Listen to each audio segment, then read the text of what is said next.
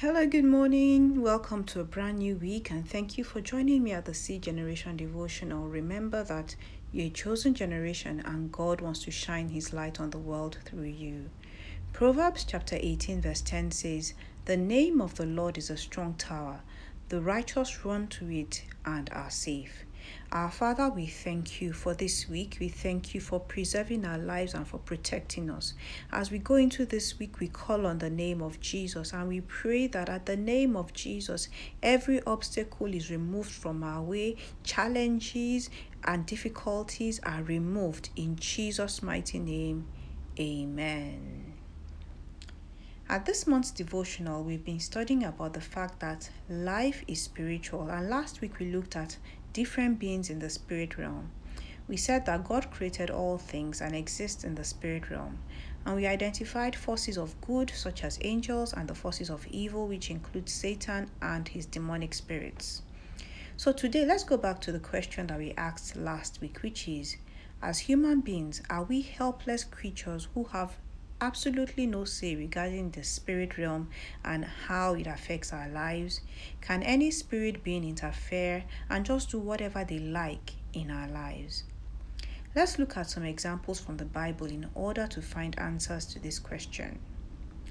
We all know the story of how Jesus warned Peter before Jesus was arrested that Peter was going to deny him three times, and Peter argued and said that he could never deny Jesus.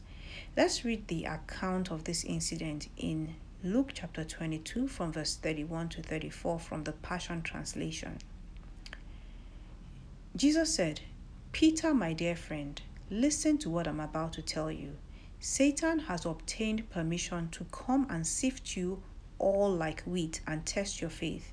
But I have prayed for you, Peter, that you will stay faithful to me no matter what comes.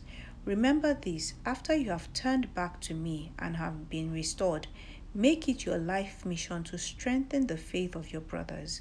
But Lord, Peter replied, I'm already I'm ready to stand with you to the very end, even if it means prison or death.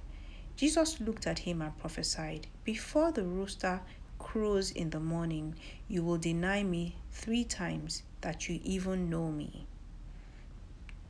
Just as Satan got permission to test Job in Job chapter 1 from verse 8 to 12, Satan got permission to test Peter, but Peter was not sensitive to what was going on in the spirit realm. Jesus, on the other hand, was spiritually alert and sensitive, so he knew what Satan was up to. But when he tried to warn Peter, Peter didn't get it. He was only looking at things based on the natural. In Peter's mind, because he loved and respected Jesus, he felt that there was no situation that could ever make him deny Jesus. Unfortunately, Satan tried Peter when he was weak and most vulnerable. Jesus had tried to pe- prepare Peter for the trials that Satan was bringing his way when he took Peter James, and John with him to pray at Gethsemane. Jesus asked the three disciples to pray along with him, but they fell asleep. Matthew chapter 26 from verse 40 to 41 says, Then Jesus returned to his disciples and found them sleeping. Couldn't you men keep watch with me for one hour? He asked Peter. Watch and pray so that you will not fall into temptation. The spirit is willing, but the flesh is weak. Notice that Jesus directed his question at Peter. This is because Jesus knew that Peter was the major target for Satan. Jesus gave Peter the secret to overcoming Satan's plans, but Peter didn't understand. Peter was meant to watch and pray so that he could be empowered to resist Satan and counter Satan's plans for him in the spirit realm. Unfortunately, Peter was too tired physically and spiritually to pray for himself. Now, going back to our question, Peter had the opportunity to take charge and be prepared for the trial that Satan was bringing his way, but he didn't seize the opportunity. Sometimes we may not be able to change or prevent the trials instigated from the spirit realm because God allows those trials to happen in order to strengthen our faith.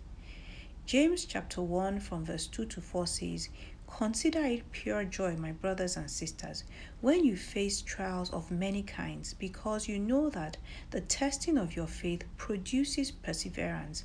Let perseverance finish its work so that you may be mature and complete, not lacking anything. So sometimes trials are meant to strengthen our faith and help us to grow and mature spiritually. Even though Peter couldn't prevent the trial from happening, he had the power to dictate his response.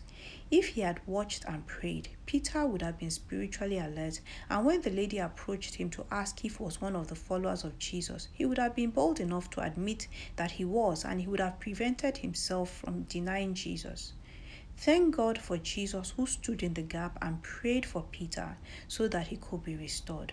So, the answer to our question today is that sometimes we may not be able to stop trials instigated from the spirit realm from coming our way, but through watching and praying, we can control the impact on our lives because we will be prepared to withstand the trials that will cause our faith to be strengthened and also help us to grow and become mature spiritually.